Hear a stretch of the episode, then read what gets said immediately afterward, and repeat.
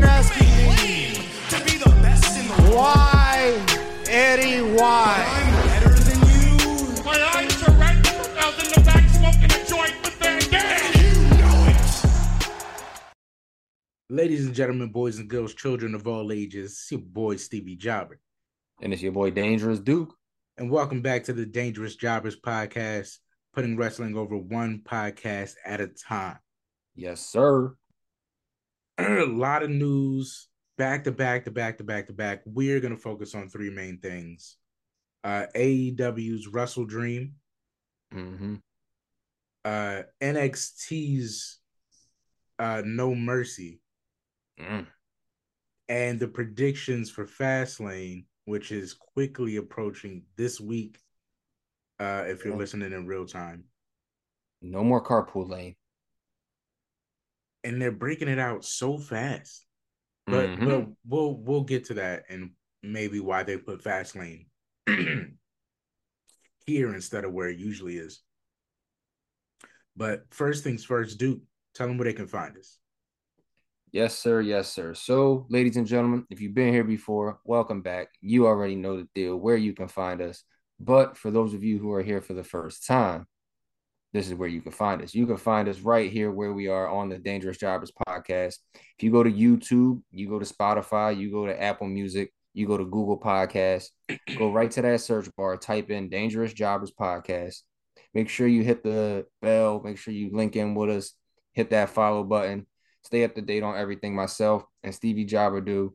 Check out these dope TikToks Stevie Jobber's been putting out there on our uh, TikTok account at Dangerous Jobbers Podcast.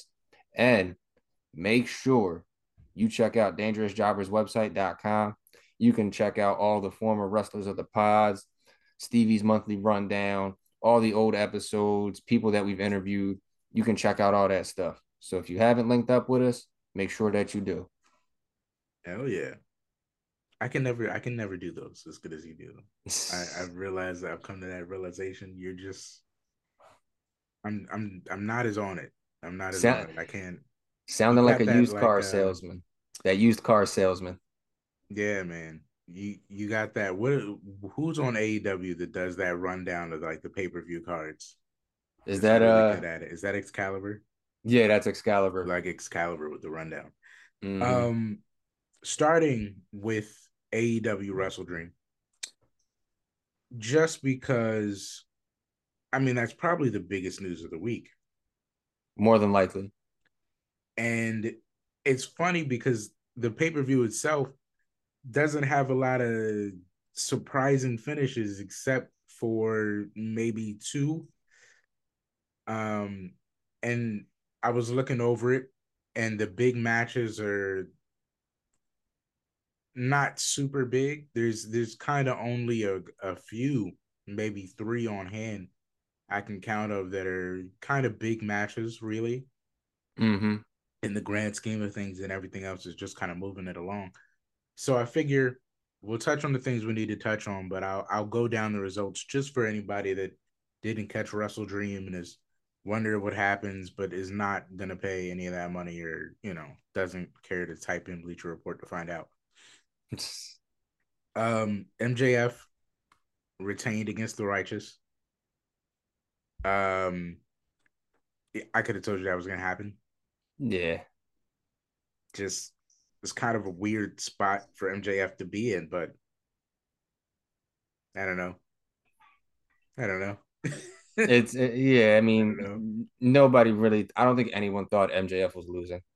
um, Eddie Kingston beats uh Shibata for the ROH and New Japan Strong open weight titles. Um, so he retained Yeah. again. Could have I mean, but- gonna happen. But still, I got I gotta say this, man. Eddie's been on a roll ever since he got these belts. Ever since you know they kind of just obviously they always let Eddie do his thing, but now they're kind of just really letting him run with it. Yeah. So kudos, man. He's doing he's doing great stuff. And I really gotta I will express uh because they're getting it together now, which we talked about. I gotta express my thanks that they're actually putting Eddie over for once. Yes. it uh it does great for this new shift in viewpoint I'm trying to give myself on AEW.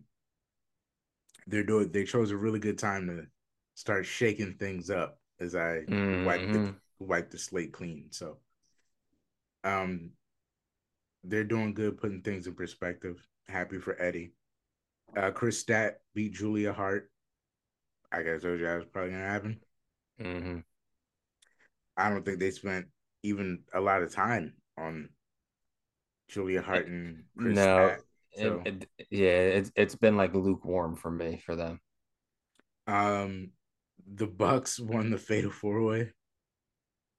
Yeah, I could have told you that was gonna yeah. happen. I it's mean, the Bucks. Hook and Cassidy weren't really a team; they were just kind of like a thing that happened mm-hmm. as a spot filler. I mean, how many times have the Lucha Bros and the and the Bucks went at it? You know, I don't right. it's gonna be them. Uh, the Guns. I really don't even know how the Guns got in this because they were, I, I, don't know.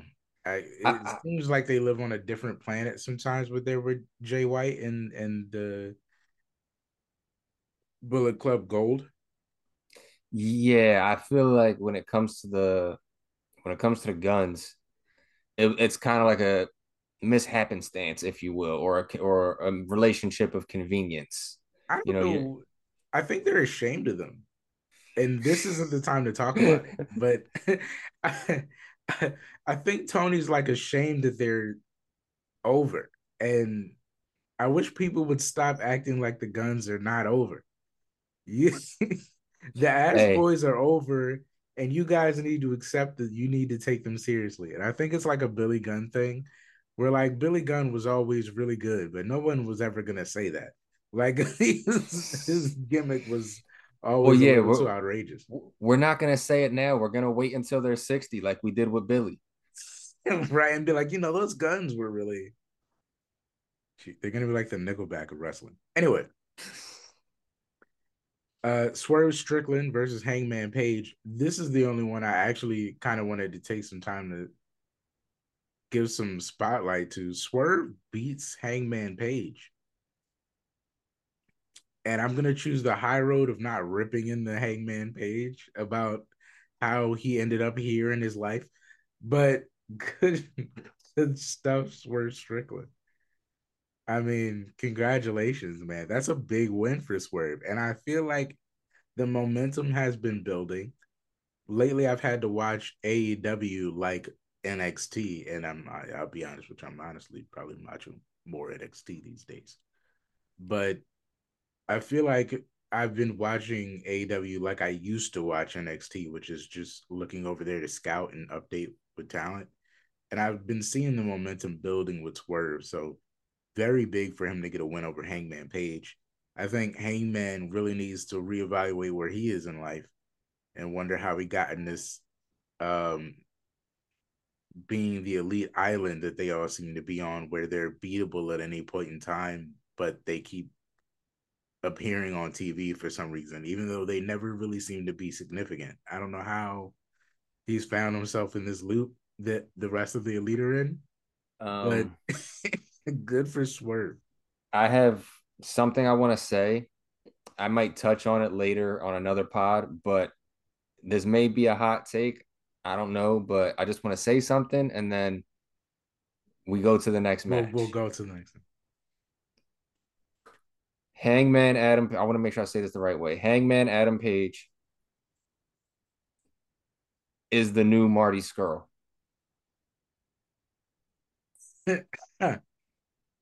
Scurll. Just not as good.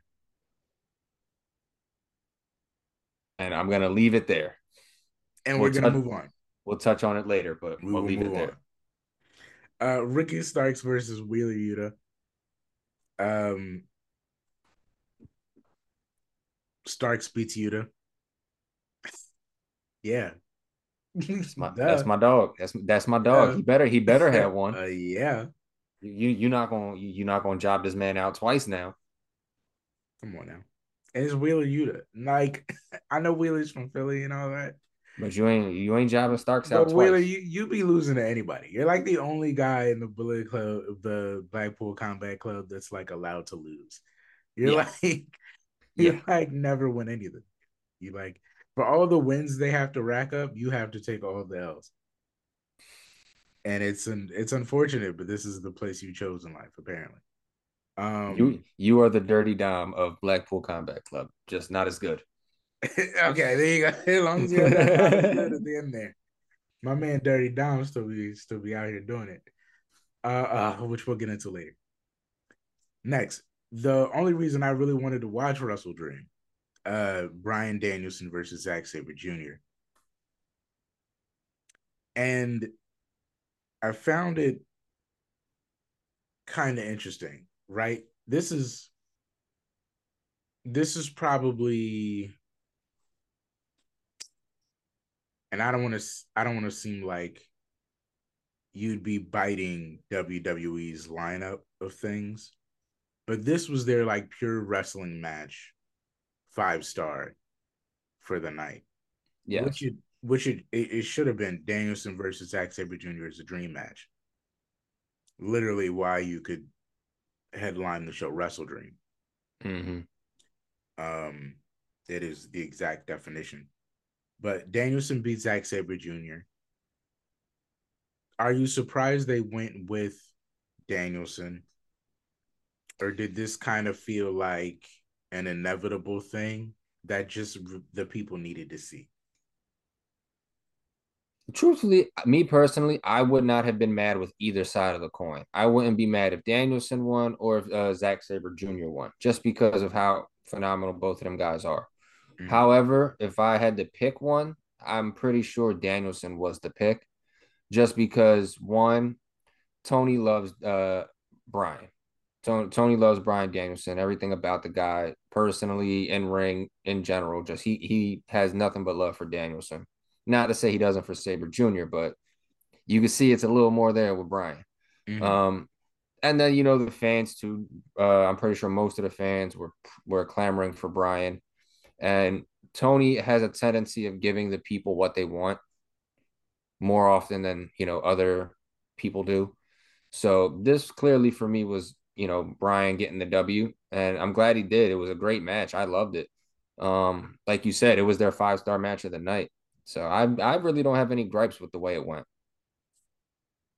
if I could say anything, I would say um as good as it is, I think with Zack Sabre Jr. being in the mighty and Claudio being free from being Ring of Honor champion and Moxley being free from being international ch- uh champion.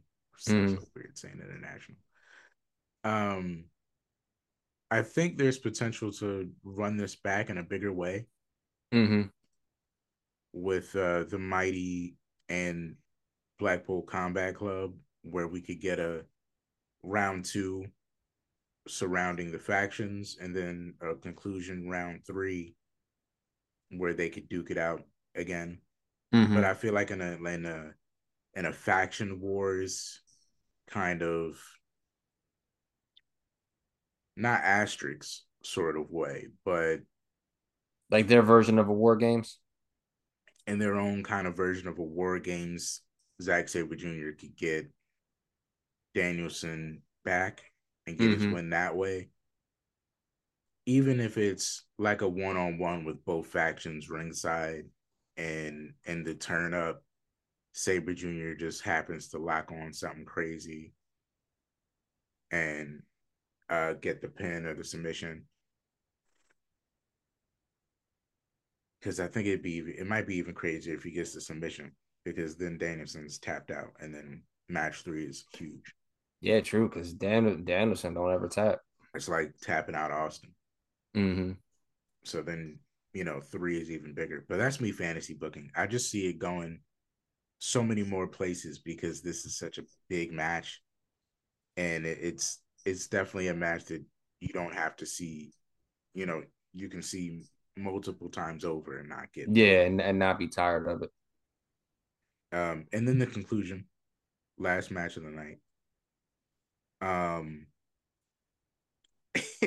You know, the way they booked this, and I don't know why I'm just realizing this now, but you should have known when they decided not to close with Danielson and Zack Sabre Jr. that Edge was coming That there was some fuckery afoot. because Christian is over. Oh, you know what? We have one more match before that. I'm I'm talking about it too soon, but I'll say this and move on. You should have known by the fact that they didn't close with that that Edge was coming because why would Christian and the TNT Championship be the main event of the night? You know that doesn't make any sense.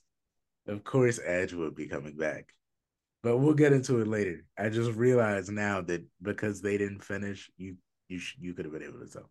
That was Mhm. the Easter egg that was something bigger is happening. Um, but I just got ahead of myself. The Don Callis family uh, went up against Jericho and the Golden Lovers. Uh, again, weird spot. Don Callis family wins. Also, weirder spot. But then again, I could have told you that Jericho needed to lose. And because of that weird spot we were just talking about with Hangman, the elite always seem to be in these positions where they're in relevant matches, but they're not relevant themselves. So they usually end up losing. Except for that exception with the Bucks, where I don't I don't know. The Bucks just put themselves over a lot. Not that that's a bad thing. I mean, it's certainly, you know, they're certainly one of the greatest tag teams of all time, but you know, I feel mm-hmm. like sometimes they're they put the tag division in a weird place There were they put themselves over. once upon a time, there was a certain group who was putting themselves over everybody. I just I don't know. Anyway, once upon a time. anyway, anyway. Uh, but yeah, the Don Callis family wins, which I think is really good for Sammy Guevara. I don't think Will Ospreay needs it or cares. Um, and Takeshita, I, I'm at a weird place with. Uh, because I'm like, I don't really care about Don Callis or Takeshita. I mean, nobody really cares about Don Callis. so I'm just in a weird place where I'm like, man, It's if there. this if this keeps Sammy over, then let's go for it. I realize Don is a lot like Chris, where he's just continued to reinvent himself into relevancy. So I'm just kind of like whatever keeps Sammy over at this point. Pretty much. because I already feel like it's a weird dynamic that Sammy ended up trading on Jericho when realistically speaking, he would have followed him to the Don Callis family anyway. If you look at the storyline, which kind of makes the storyline really not make a whole lot of sense. It it feels like they had a match and a, a heel turn when they really could have just sat down and had a conversation hmm but, but I, I don't I don't know. Don't me. Don Callis family beats uh the Golden Love. what a for the Golden Lovers. Like, why would you you, you you know, you know what? Let's the more you think about it, the more holes you find.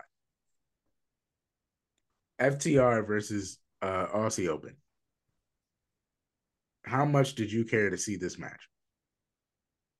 It's is it bad that I, I really didn't care? I I almost didn't know it was happening. A- Again, that again, I mean, not this, not this, not the shit on Aussie Open or FTR, but both amazing tag teams. when there's just so much shit going on and so many other Yeah. things and moving parts, it's like you lose track. Uh, Yeah. I think that's why Yeah. WWE doesn't do the nine the nine match pay per views that they used to do. It's like fuck, there's so many things to keep track of. You're gonna forget something. Yeah, that's why they usually only do it at WrestleMania or SummerSlam. Mm-hmm. Like even Royal Rumble keeps a tight card. Yeah, they. I think they're like six most. So you get lost in the shuffle, and with everybody just, you know, It's a lot. It, it- and it feels like a, you know, it's for a different day. It's for a different day. How I feel about the tag division. It's for a different day. The biggest thing we have to talk about so we don't fill all our time talking about AEW. Christian Cage in a two out of three falls match with Darby Allin. Before we talk about what happened, I would just like to say this really supports my theory that only the veteran guys that are mostly from AEW or the indies, uh, like New Japan and not even New Japan, really more Impact and Ring of Honor, are kind of the only guys that know how to get over and stay over. Mm-hmm. Because in the grand scheme of things, before we even get to the debut, in the grand scheme of things, there is no way the that Christian Cage from where he came back at in his career could write himself into a main event over Bryan Danielson and Zack Sabre Jr. to generate enough heat with enough of his own ideas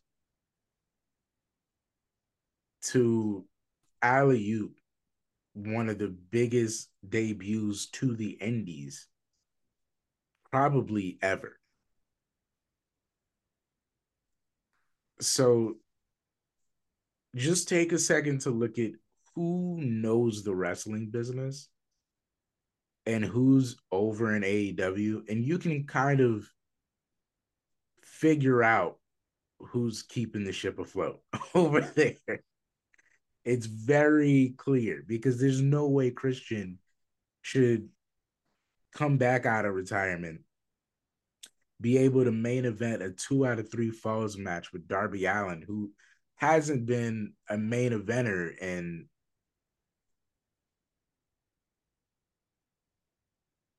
since like CM Punk. Yeah.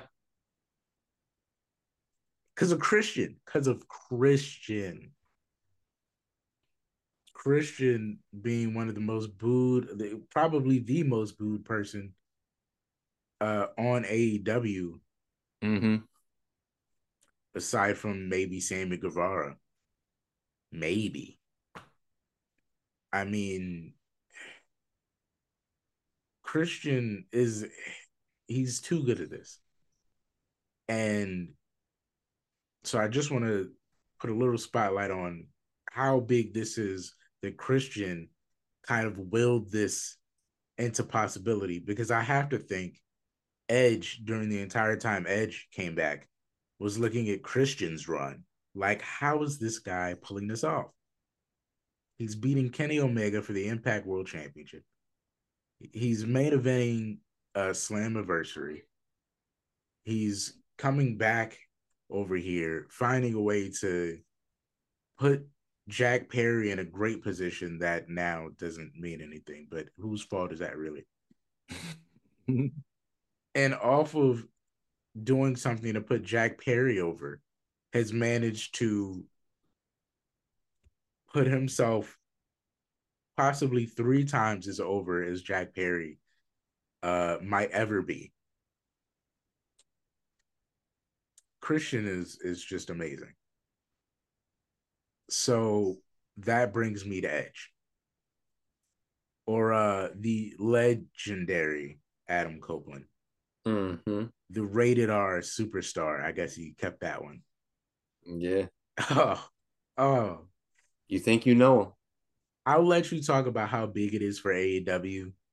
I'll just talk about how big of an L this is for WWE low key. Not even low key, high key. But let me break it down for you. And then I'll let you take care of the feeling and the everything else.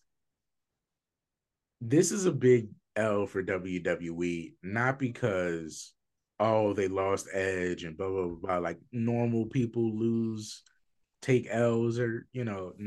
I'm I'm gonna break it down. It's a big L because Edge was able to leave and generate so much without really saying anything. So the that means the heat was already so massive without him even having to hint that he was really going over there because he gave you no indication. He gave you nothing. Not at all. So that just meant the people wanted it so bad that you had to believe it was happening. And then it happened because mm-hmm. It's just that he's that big that he can just not say anything and show up and everyone will already be wanting it and expecting it and it'll just be a toss up. So that's an L for one, because that means his name value outside of WWE is far too high. Like far too high. Probably farther than even WWE anticipated. Far too high. And I think again that is a credit to freaking Christian because you have to look at what Christian did and understand that these two are wrestling psychopaths. And Edge is not going to take Christian shit lying down. okay. Okay. I'm not going to let you be a world champion. Okay. Beat the likes of Kenny Omega, stand in, in the ring with the likes of Josh Alexander, stand across the ring from Darby Allin, be able to get as much reaction as you get, and me not come over there and do my thing. You know what I'm saying? You're leaving, I think Christian presented too much too many too many what ifs Mm-hmm. because Edge said that thing that that's what brought him back to wrestling in the first place is that what if, and I think the good work that Christian has done generated such a big what if for Edge that he had to leap over Mm-hmm. because I I generally thought like maybe he is just retired. Um, and then I thought about Christian, and then I was like, "There's no way Christian can do what Christian's done and Edge sit at home. There's just no way." So that's why it's an L, but it's also an L because he brought Metalingus with him. That's really it. That's such an L. That's such an L, bro Alter Bridge, baby. and if you and if you're and if you're not realize, realizing why the theme song is such an L, realize that when Cody came back and he kept his song,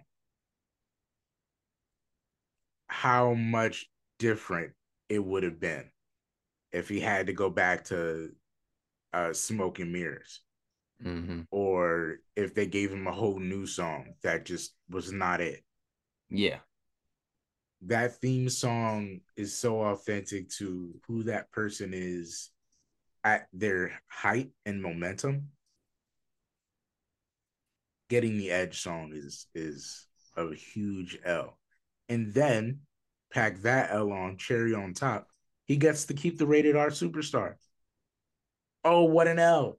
What an L that is. He gets to still be the rated R superstar. He doesn't have to change he can come there as himself.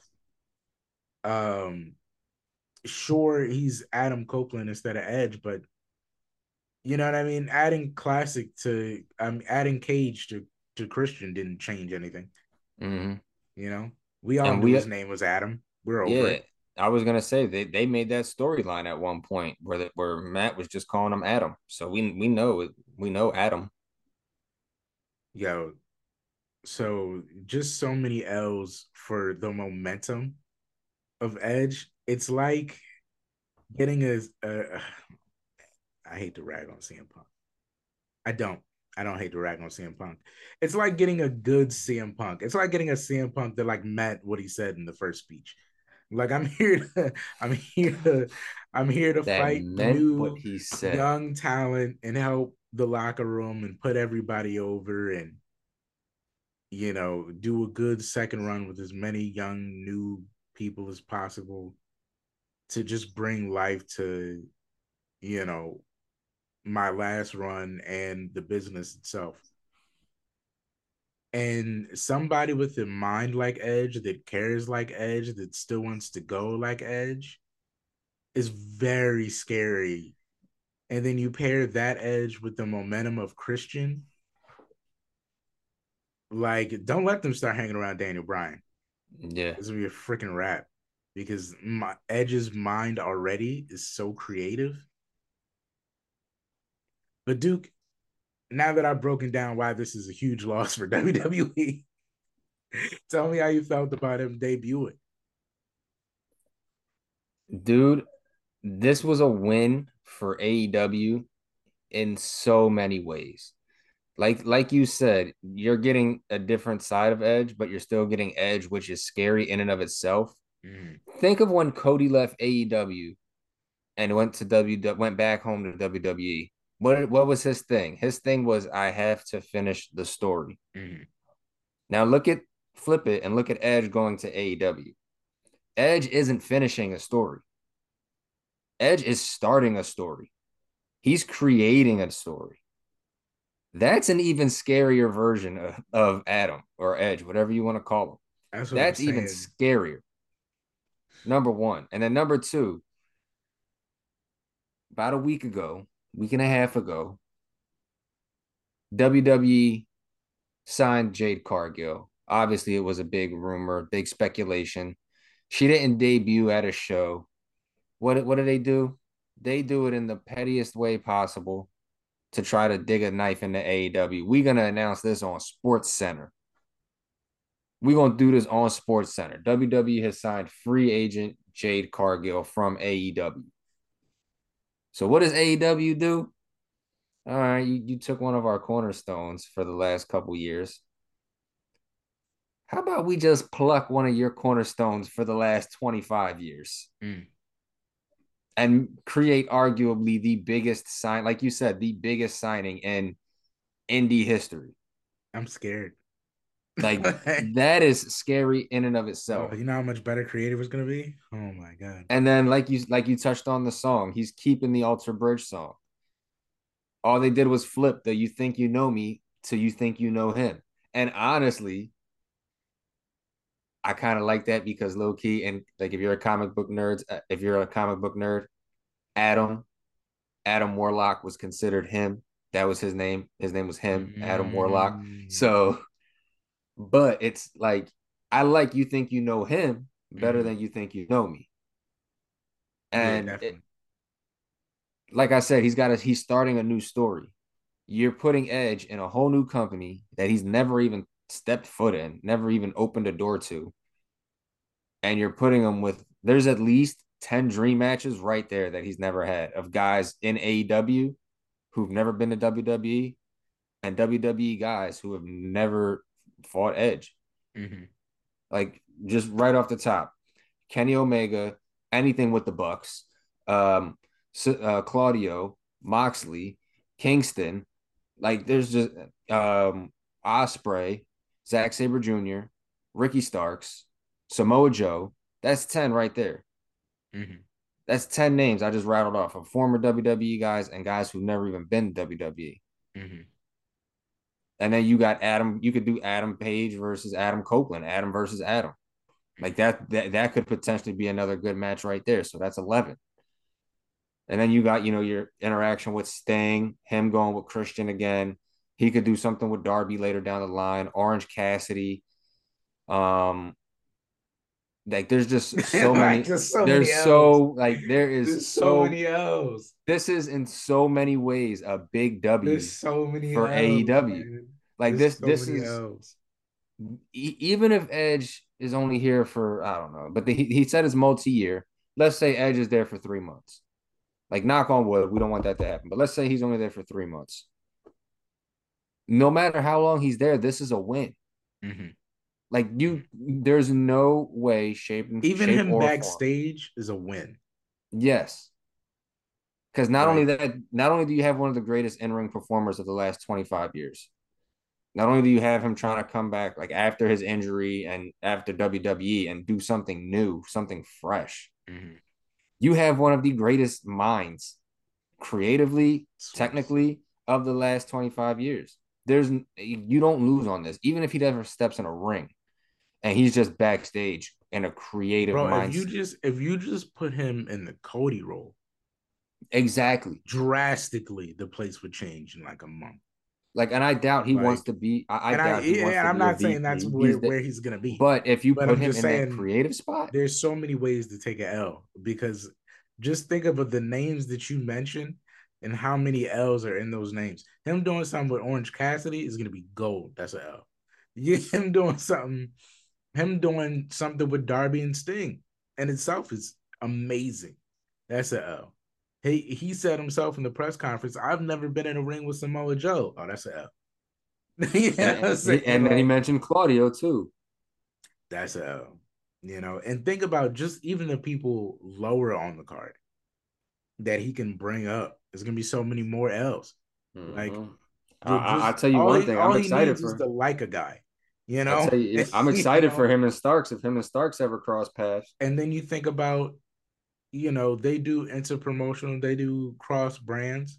I mean, I know they don't do a lot of work with AEW anymore, but you think about Edge going on an Impact run while he's on his AEW run because people have done it, and you know Matt Cardona being over there, uh, Brian Myers being down there, just it can reach so many levels. And then not only that, because you touched on the edge heads, the former edge heads, but for our people who are older, mid 20s, late 20s, 30s, 40s, for those guys, this is the first time in a very, very long time that you have Edge, Christian, Matt, and Jeff on the same roster. and and the Dudleys just came back. and the Dudleys are wrestling again. This is this is a scary time. There's just AEW. Like we can exclude the Dudleys for right now. This is the first time in a very long time these four men have been on the same roster at the same time. Mhm. Now, do I is that a spoiler of me saying we're probably gonna get a TLC match? No, but could it possibly happen for the older fans who love nostalgia? Quite possibly. And I'll tell you what, Edge and Christian would probably win again because they're Probably. they're but- probably even right now still the most over of the three. But exactly, and then like I, but still, a match from 25 years ago. Do you think Mhm. fan? Do you think people are gonna be like, oh, nobody wants to see that match? Look, they could be 50. If they say Edge, Christian, and the Hardys are in a TLC match, we probably gonna watch that shit. Listen, if we watch Sting versus Triple H, we we Right. watch this. Like, there's like AEW does not lose in this at all. There's At no all. way they lose. There's nothing but W's coming their way. There's nothing but W's. All right. So taking the edge switch. Um, a lot of people said that they basically traded Edge for Jade Cargill. I'll use the Jade Cargill trade to get into WWE news. But who do you think wins on that? I feel Oh. like I feel like as much of it's as it's a massive win for AEW, I also feel like we know what we're doing now and we don't really have to worry about dropping the ball. So I think Jay's gonna be a major win for us. Oh no, well, yeah. I mean, it's both a win. Don't get me wrong, but AEW, like, is there a way the Jade Cargill thing can go wrong? Absolutely, but I feel like there's more ways the Jade Cargill thing can go wrong than Edge going to AEW because you almost certainly cannot fuck that up. Like, there's no way you fuck that up. Even if he bombs in the ring, you still have a creative mind. He's still backstage. He can still be a creative genius. Mhm. Jade, you can fuck her up any number of ways. Look at Doudrop.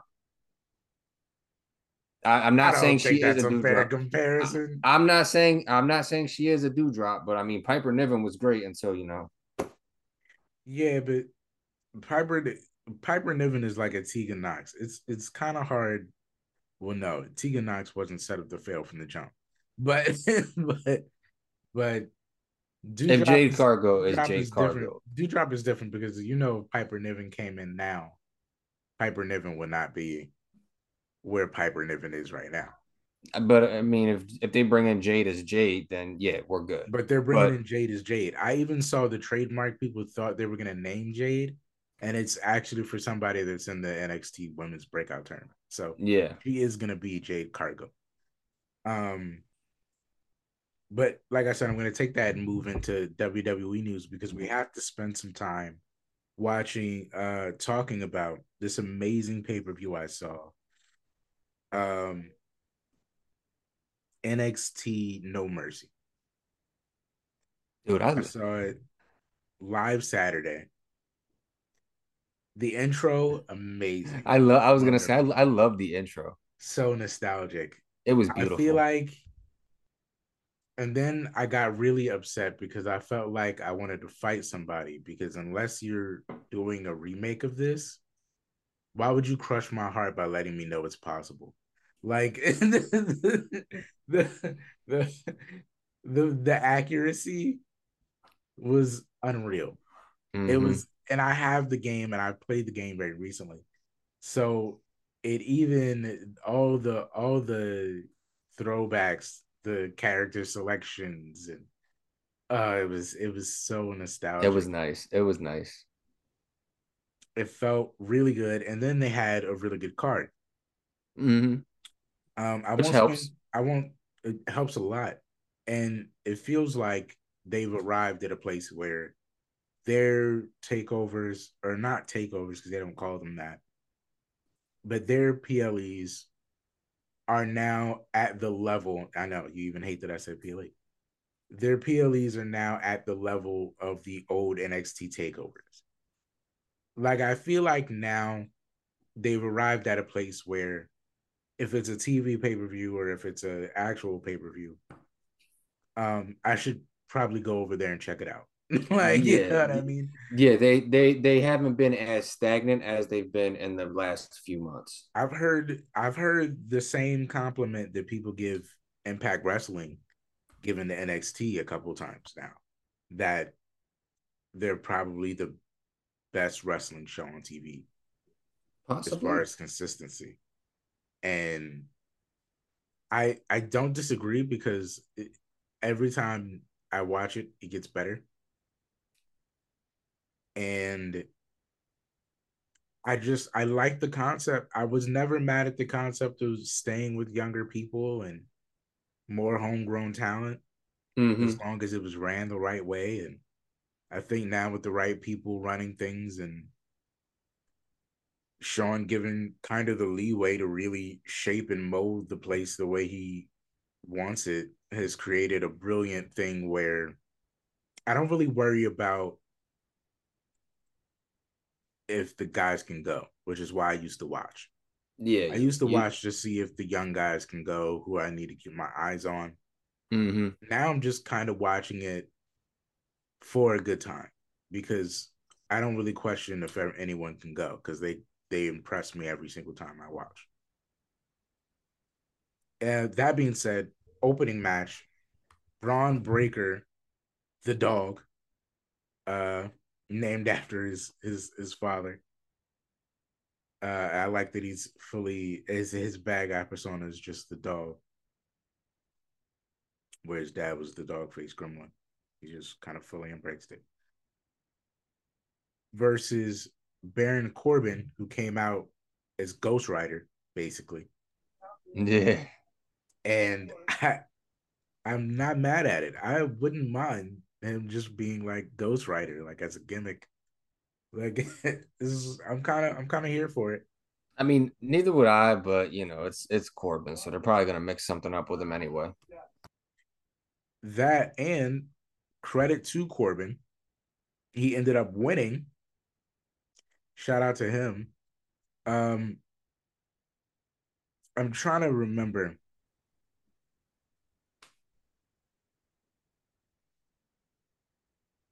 How this how this ended.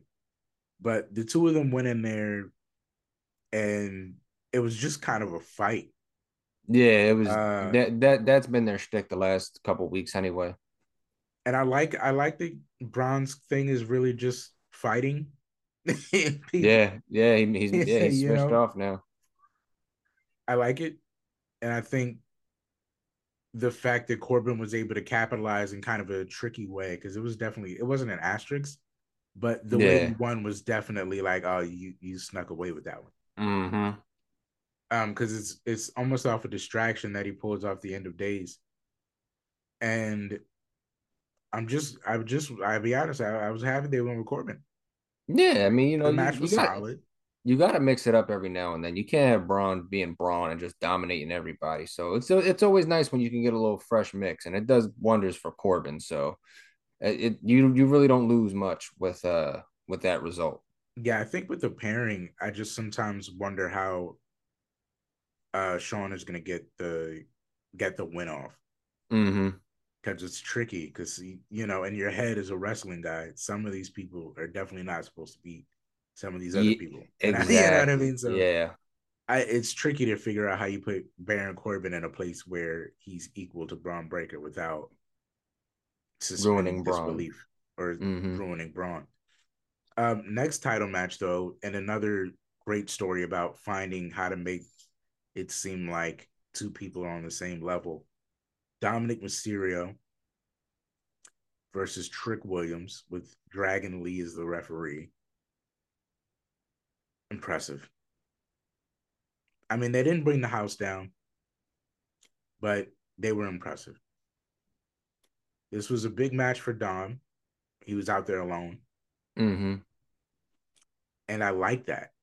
I'll be honest, because I feel like NXT is a great place for him to stand on his own two feet. Yeah. Um, that being said, this was a big match for Trick because it was Trick's like it's not his first opportunity at gold, but the first time you felt like he should win. Yeah. It was like it's like it's it's the first time for Trick to actually beat Trick. He should win, he should go over, but also Trick has to prove against Dom, who's the most over guy as far as wrestling heels, Mm-hmm. that you can go in there with the top heel. Mm-hmm. and he did it. They pulled it off. Trick won as he should have, and kudos to him. I just really enjoyed it. Yeah. I really enjoyed seeing him get the win. It didn't have to be super impressive. It just had to feel like he deserved to be there. mm-hmm.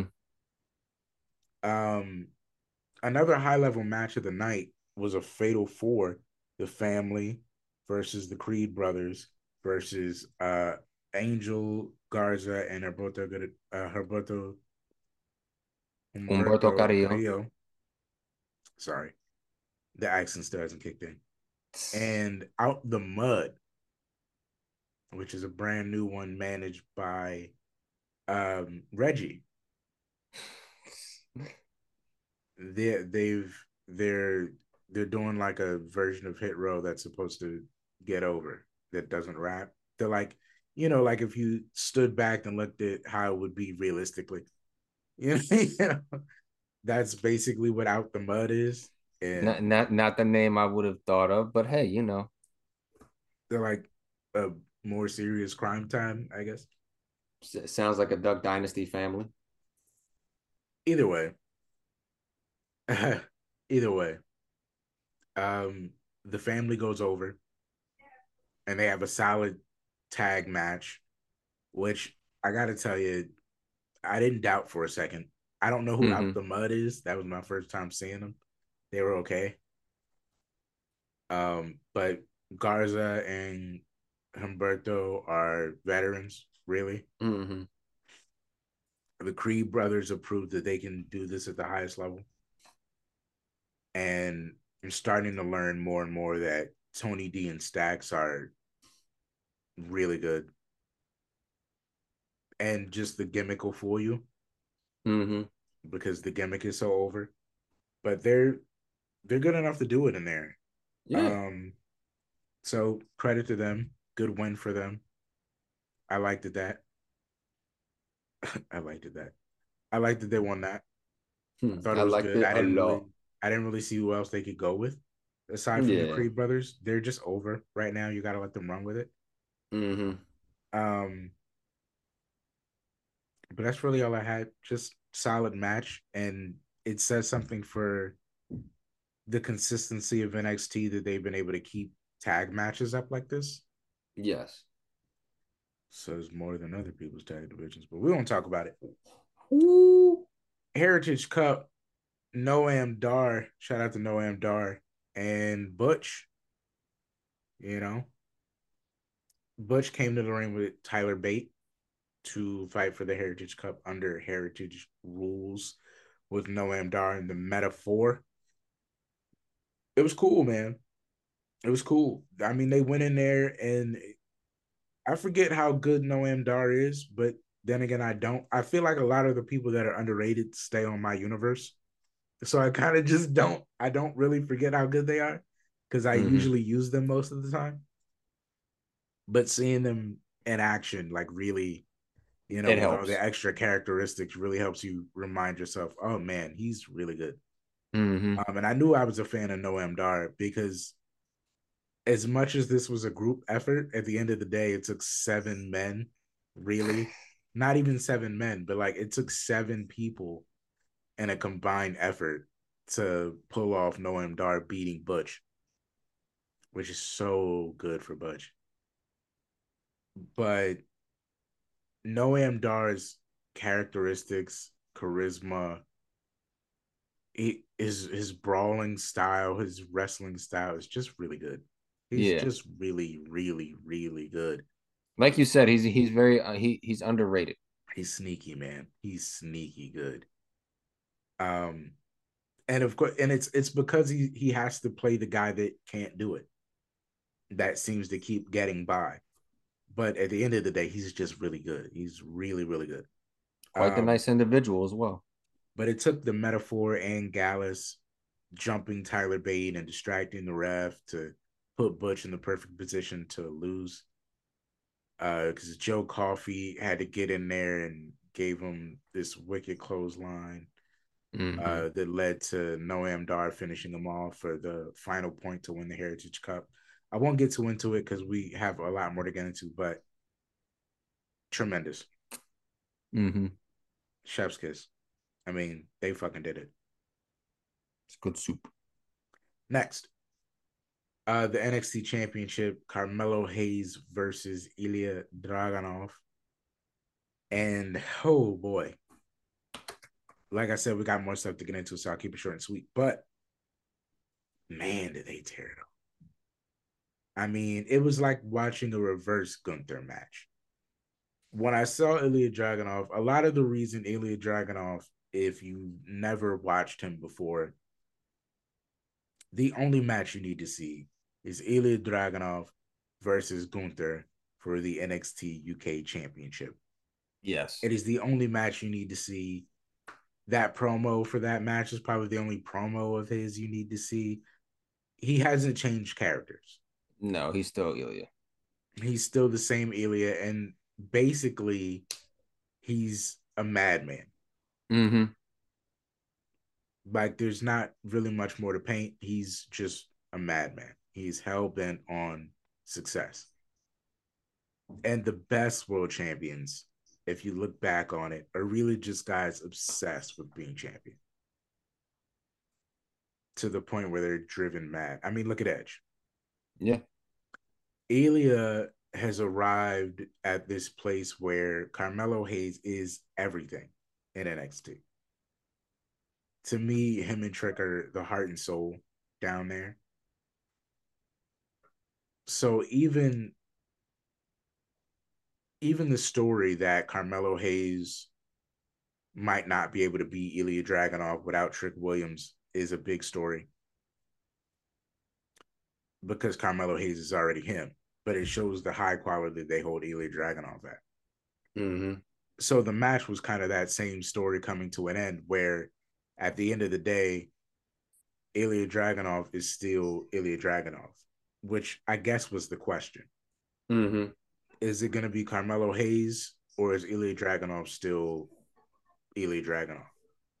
And he went out there and just beat the living hell out of Carmelo Hayes until he just could not get back up. I mean, the match was amazing, but the grand story of the match is he fucked around and found out. Yeah. So Ilja Dragunov is the new NXT champion. Uh, I'm kind of at a loss, but I'm excited. I'm excited to see where they take it. Yeah, and plus, I don't feel like this is the end of it anyway. I, I think they're gonna wind up running it back again. I, I could definitely see them going for a part 2 hmm So I'm not I'm not too too concerned with Carmelo losing the belt because he he might end up getting it back. This could this could be a great trilogy match. It could be. I can see this going more than once because I, feel I- like. Go I was gonna say I could see this actually going, believe it or not, till the end of the year. Yeah, yeah. I could see you. uh, You might even be able to, depending on, I don't know, depending on the ups and downs. Yeah, you could carry it to the end of the year. I don't think you could take it to Mania, but you could definitely carry it to the end of the year. No, I, I was thinking more the the paper the NXT pay per view before the Royal Rumble, like their uh, their Rumble. Deadlines at the end of the year. Yeah, I could see I, I could see it it going go all the way to deadline. It could go all the Yeah. way to deadline. Because I feel like you owe it to the generation that was watching the new one Mm-hmm. to have Carmelo go over. But I feel Yeah. like validating the people that were watching NXT UK, they needed to see Ilja Dragunov win. Like people like us, the new Dragunov from beating Gunther, Yeah, yeah. Needed to see it because it made sense to us. Mm-hmm. But for the people watching Carmelo this entire time, they also deserve to see him win and overcome Yeah. that. So they can definitely take it to deadline. Um, the final match, Becky Lynch versus Tiffany Stratton. Just go see it. We don't have enough time, but just go, just go see it. Like, just like pause this if you if you're watching it in a place where you can see the match if you haven't, and just see it and come back because there's not enough time. But Tiffany Stratton is is hurt. Tiffany Stratton is ready. She is her. She is she is the epitome of it. Like it don't get no better than It don't, this. it, it don't get no better. This is this is where we are. Whatever- This whatever is y'all thought-. Yeah.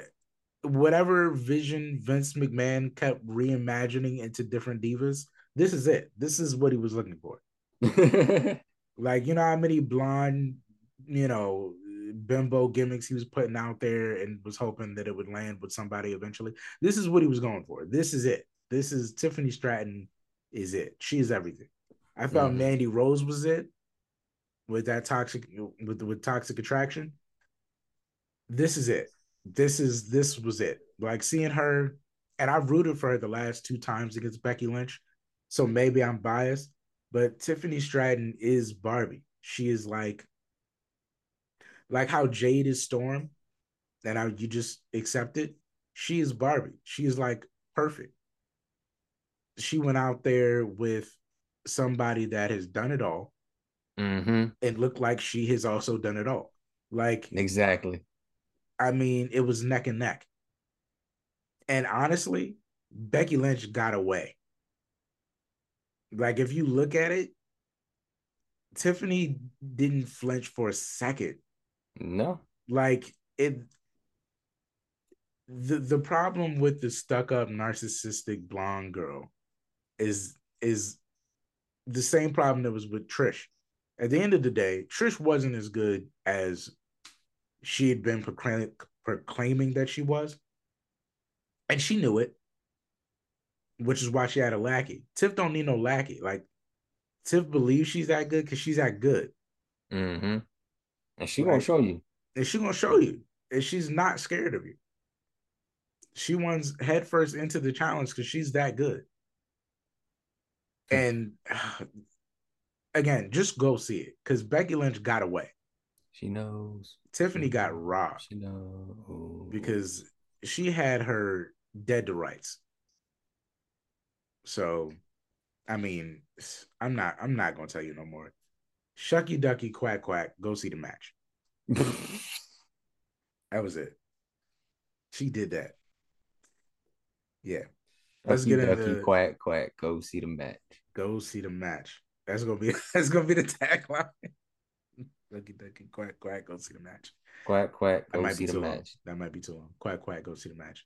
Um, Duke, I'm gonna toss it to you. We got to do the predictions. Yes, we do. So, ladies and gentlemen, obviously, it is that time. We are out of the carpool lane. We are jumping into the express lane because Fastlane is upon us. And we have some matches that are officially, as we're recording, are happening, and some matches that are predicted to happen. So they may happen, they may not, but since they're predicted, we're going to discuss them anyway because that's what we do. So the first match we're going to talk about, or predict rather, the Intercontinental Championship. Gunther versus Tommaso Ciampa. I'm going to go first on this one because I feel like this is going to be quick.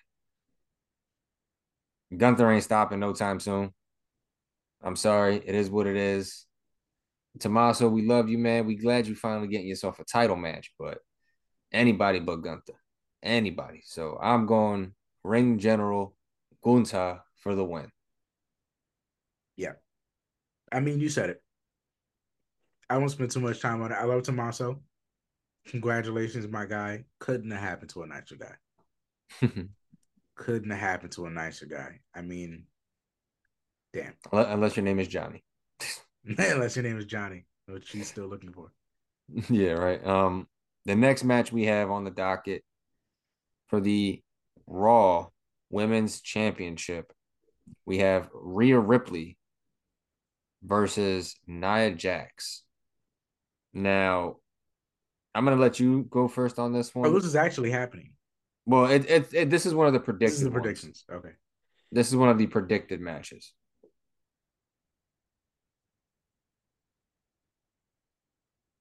Are we we going to me first? Yeah, yeah. I'm gonna let you go first on this one.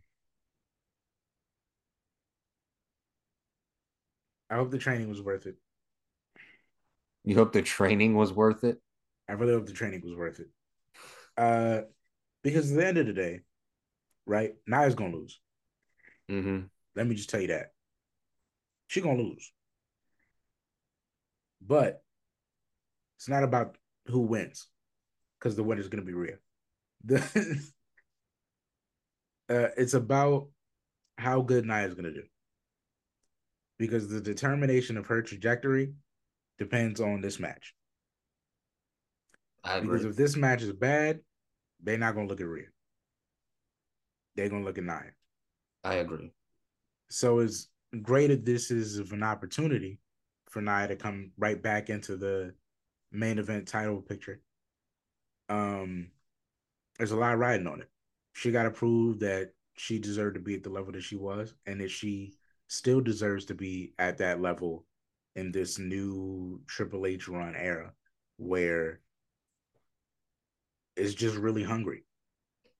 I, I I was gonna say I agree with everything you just said, and then not only that, there couldn't be a better and more scarier person for you to have your first test with in this Triple H led era than Triple H's baby. Like Rhea, like no matter what anyone says, Rhea Ripley is Triple H's baby. Triple H is gonna protect her seven days out of the week, 365 days a year all 24 hours in the day. Mm-hmm. He is going to protect her at all costs. If the match is bad, he's not looking at Rhea because hardly anyone has a bad match with Rhea. If it's good, he's going to look at Rhea, but he's also going to look at Nia like, all right, maybe maybe this did work out. Maybe we can try this again. And then he's probably going to throw another test her way. But Nia has a lot to gain from this and a lot to lose at the same time. Mm. So this is this is very tricky for Nia, but I think Rhea's gonna win. It's gonna be some fuckery involved again, disqualification, whatever. Oh, you can't lose on DQ in a title match. Um, some fuckery gonna happen, and Rhea gonna win. Mm. Yeah, so i hope i she doesn't win clean either. Ooh, yeah, no. I hope she doesn't win clean. I don't want her to win clean. Really suck. That would really suck. Um, a next prediction match that's supposedly being talked about is Cody Rhodes versus uh Drew McIntyre. And I'm gonna be honest, this one kind of has me scratching my head a little bit because I don't really see the match happening. I don't know if it actually will. But I mean, if it does, I would I would think Um, see, I'm trying to think. I, w- I, w- I would guess Cody. I mean, I really don't have a horse in this race. Cody. Yeah, like I don't I don't really have a horse in this race. I feel like this is this match is gonna be kind of pointless anyway. It won't be a bad match, but it's just gonna be a match No, it's like gonna be it's gonna be good. it, it- it's gonna be like a good filler match. yeah, this is uh, like uh, But yeah, so we're we, we, going we up both against Goku, dude. Like it's yeah. This, this, So uh, I I- I guess we're both in agreement, Cody. yeah. Okay, if that if Drew it doesn't stand does a chance. Drew until Drew turns heel, I don't think Drew stands a chance against damn near anybody. I mean, Anti- anti-hero Drew is not it. no, he's got to turn heel. He's got to turn heel. Agreed. I'll agree to that. All right. Match that we have that we know is for sure happening is the SmackDown Women's Championship triple threat match of Charlotte Flair, Asuka, and our champion, Iyo Sky. Go ahead, Stevie. I'll let you take this one. Yeah, I'll be real with you, man. I'm kind of, I'm kind of fed up about it. Already? Um, are you fed up with the championship reign or are you fed up with the triple threat matches? I'm fed up with the fact that y'all didn't wait. Like, um, I said this somewhere. I might have said it on Twitter or Facebook. Um, follow Dangerous Jobbers on Facebook. It feels weird because Iyo Sky versus Asuka's dream match. Mm-hmm. It is a WrestleMania quality dream match. Mm-hmm. and it just feels weird that you gave it to us on cable television and then instead of you know you fuzzled it which you should have but to not then take the match to Fastlane so that they can have a proper one-on-one on a big stage you shove Charlotte into it, which feels like a it feels like you're afraid to just let them go out there and do what they do. Like you're afraid of greatness? these but it, it does though. Like it it feels like you don't trust them. Like this this match should be bringing the house down. It should, but you know, And the fact that you're not letting it get its own platform unless the story is to bring it to its own platform and have that match on a bigger scale Mhm. If you're holding out this match until what's the next big one? Survivor Series. and I don't even think they they would do that. But if that was the goal, then I'm with you. But to shove Charlotte in here now and to have already kind of had the match on cable television for the first time, it's just we. It feels like you don't trust them to do this, even though you know it's a match people want to see. It's so weird. Yeah, and and I think that's like a tough thing that Triple H and the rest of creative needs to navigate. Like you could have easily had Charlotte come to ringside and spectate on the match and do something after. purely to be like, I want whoever wins, Mm-hmm. and I'm scouting talent. Yeah. So that you know whoever is past this is getting Charlotte, Mm-hmm. which kind of adds profile to the match. But to just shoehorn her way into the triple threat is like, Yeah, it's like yeah. It and now I don't even know who's gonna win because now I feel like you might just put it back on Charlotte.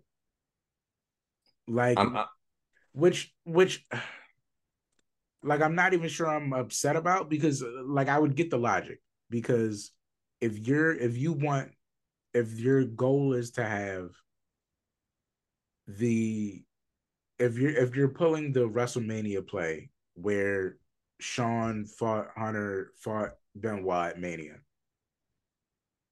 I get what you're going for. Like the feud between these two is going to create a perfect opportunity for person C. Mhm. But and then you take A and B to a different platform later. Yeah. But I feel like they need the women's title to kind of validate how much the match means. Mm-hmm. But if you go and have Charlotte just being there to like take the L, then even then that's like I don't know, man. I don't know. I I'm I'm I'm saying Iyo's gonna win. I think it's too, too early to take it off of her. Not only that, it's odd to do it in a triple threat. Yeah. Like I don't know why you would do it in a triple threat for the women. I'm sick and tired of these damn triple threat matches already. Um, but yeah, I, I don't have much to say on it. I think you said more than I would have, um, which is a good thing. But yeah, I'm I'm just gonna go Iyo Sky just for you know the shits and giggles portion of it. Um, next match we have is the World Heavyweight Championship last man standing match: Seth Rollins versus Nakamura. Um, for me so far, it hasn't been bad, but it hasn't been great. Um, I think it's like been in that tweener spot of good and okay. I feel like Seth is gonna win, even with the bad back thing and all that. I could see Seth winning. And you know what? I wouldn't be mad if a cash in was teased, maybe. Like, do I think they pull the trigger and cash it in this pay per view? No, but I wouldn't be mad at all if a cash in was teased in any way. But yeah, so I'm going Seth here. He's going to be the last man standing. And I think it's going to be something like really ridiculous that does it. Like, it's got to be the most ridiculous curb stomp that we've seen in recent memory. So I'm, I'm going to go Seth. I'll take Seth here. Uh, what are your thoughts? I think they can't have Seth win unless they take Nakamura off TV. Oh, so you think you think this is Nakamura's time? I think it's either Nakamura's time. I only see this going two ways, and I know Triple H is going to pull some weird third way that's going to make me go, God damn it! But I really only see two ways this can go that I'm going to be okay with. So I'm gonna Okay. I'm gonna say it like that. Either Seth wins, which to me is corny, but Seth wins, but Nakamura has destroyed his back and he's like crawling damn near, struggling using the ropes to whatever is around him to stand up and then cash. Mm-hmm. or because then honestly Seth can be too hurt to go for the rematch and he can go for back surgery or you go with the story dummy Nakamura is like I know your back is hurt I know I destroyed it last time now we're going to do a last man standing on my terms I'm going to destroy your back because your back is hurting you're gonna go away for your back. I'm gonna be champ. Like, I don't know how hard it is for people to just go with the story where the villain wins. Like, doesn't it Hold just on. logically make sense that yeah, Seth's back isn't gonna hold forever. He does have to go away to surgery. Why don't you just give it to Nakamura? Nakamura knew what to do. Like it's it's Hold that on. simple. Hold on. I don't see why you have to circumvent that. Hold on. Brain fart or, or light bulb just went off. Maybe there is a third way. I mean, I'm sure there is, but I'm not gonna like it. Go ahead. Who's been who, who's been spotted at the PC besides Jade Cargill? Who? Who's possibly making a return sometime soon from their back injury? You don't think? Who would that benefit though? Doesn't matter who it would benefit. It's a possibility. I guess, but And and you know, it, it just it would just have to make sense a, a certain Viper does need another uh title run. if it makes sense. But uh, you got to make it make sense. It's Seth and Randy. It makes sense because it's fucking Randy. I mean, maybe that's just me fantasy booking, but he was spotted at the PC. He was spotted. He's technically a free agent. He didn't get drafted anywhere. Raw has always been his home. It, it you need another big star after Nakamura. Makes sense. Unless he's working in tandem with somebody. Possible.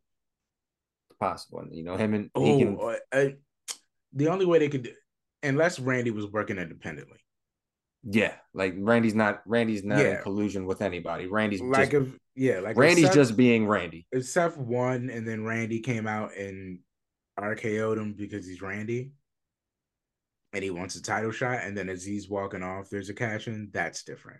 And then not only that, the youngest world heavyweight champion in history. You just brought my belt back. That's true. It's That's true. I don't it's possible. It's To possible. spark something in him. To spark But- something in. Um, our last match we have on the docket is the tag team match of the Bloodline and the likely pairing, well, unlikely pairing of John Cena and LA Knight. Yeah. Um, so supposedly AJ was never supposed to be the tag team partner of choice. Clearly. Um, what had happened was LA Knight had contracted COVID, so they had to keep him off TV for about you know two weeks, and then from that point on, everything got switched up, and it became apparent afterwards that LA Knight was the tag partner.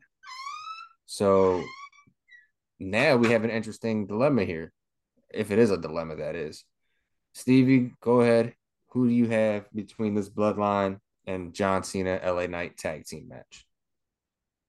Cena. You don't see him? Cena. see none? clearly- Okay, Cena. Cena. Cena. I know, I know. Cena. You know what I was saying. Yeah, yeah. Um, no, but um, yeah, Cena. I mean, it's it's, It's it, it- it's John and the and the most over the most over baby face of the last 20 years and arguably the most over baby face right now. they they about to get the John Cena rub. What Oh man, we, we got it's, it's, it's clear. It's clear, man. I mean, Jimmy is going crazy. Paul has no control. Solo is just there. Like Solo is just there. You know, John finna check Jimmy, put him in his place. And LA Knight is not gonna lose to Jimmy Uso. Like, let's be real about it. Like, let's be real about it. Like, you you got John I Cena. it, I give it to Solo all day. Nobody is losing to Jimmy Uso.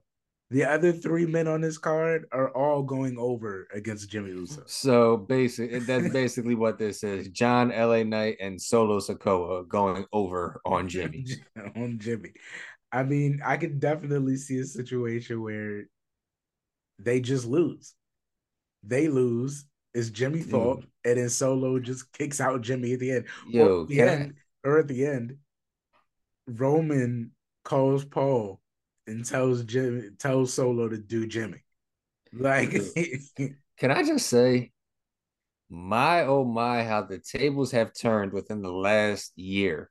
We went from it's Jimmy Uso, who doesn't love Jimmy, So now today, ain't nobody come to see you, Jimmy. Bro, and and somebody better tell him, because he don't know. He the You- only one that don't know. He don't know The if only one that don't know, nobody came to see. Judgment Day, Alpha Academy. He don't know what he is at this point. That's terrible. That's terrible. He coming out here every week saying they came to see me My of man, what I did to Jay. No, My, we my just a- we just here to see. Jay. You know, Jimmy we became a go- groupie. That's true. He became a groupie. All That's this true. crew And a, love, and a, and a groupie and a groupie uh, crew love too. Because he was over there. He was just about to be with Judgment Day. Yeah, I mean, he was just about to be with Judgment Day. Then he was like, "Oh yeah, I got some bloodline," and was just shooting your shot on anybody. Like, Mm, bro, my man was shooting and missing. you were somebody told him he was Jay. Like, I know, I know y'all twins and everything, but You you ain't him. you ain't him. You is not. yeah, but that is uh that is that's all the Fastlane uh predictions and rumored matches. I guess uh I guess we could take it home from here. All right, man. We ended up going longer than I figured, but there was a lot to cover, man. There was a lot to cover. It happens. It happens. But take us home. All the good things that happen, they must come to an end. So, ladies and gentlemen, thank you for tuning into this episode. Like we said in the beginning, if you know where to find us, you can find us on Facebook, Instagram, at Dangerous Job. Find us on Twitter, uh, dangerousjobberswebsite.com, Spotify, Google Podcasts, Apple Music. You probably find us on MySpace too if you look hard enough. But that's it for this week, guys. Thank you for tuning in as always. Make sure you guys stay up. Make sure you guys stay blessed. And as always, stay, Stay dangerous. People have been asking me, To be the best in the world. why, Eddie, why?